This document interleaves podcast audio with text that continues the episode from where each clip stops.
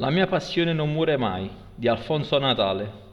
Nonostante siano 50 anni che ho questa passione, ancora oggi quando vedo un falco volare mi vengono i brividi di fronte a questa meraviglia del creato, che domina il cielo con ali tanto potenti che pare abbiano la forza di sostenerli fino a renderti parte di quel volo infinito. Purtroppo questo sogno resta una fantasia perché l'uomo è inchiodato alla terra ed il falco è destinato a riempire di sé il cielo. Il falco è più bello dei rapaci, il vero padrone del cielo, il signore assoluto di un territorio che domina con le sue ali simili ad aquiloni, con i suoi artigli affilati come rasoi, con i quali ghermisce le sue prede, scendendo in picchiata, veloce come un fulmine. Ricordo che da bambino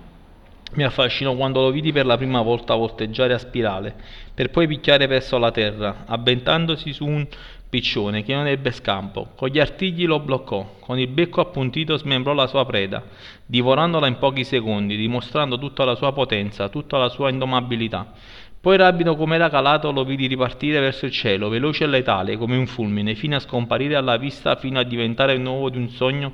di un bambino. Un giorno darò corpo a questa mia passione e prenderò con me un piccolo di falco, facendolo diventare il mio amico alato. Non lo terrò con me soltanto per vederlo cacciare ed uccidere, ma per fargli vedere in me un amico nella solitudine della sua vita da rapace,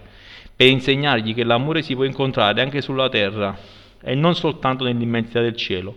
Per loro la natura i falchi occupano con la forza nidi già costruiti da altre specie, purché situati su spuntoni di roccia o in alberi cavi, poi vi, depongono le uova di colore giallo, picchiettate di nero, attendono la loro schiusa per dare origine ad una nuova generazione di dominatori del cielo,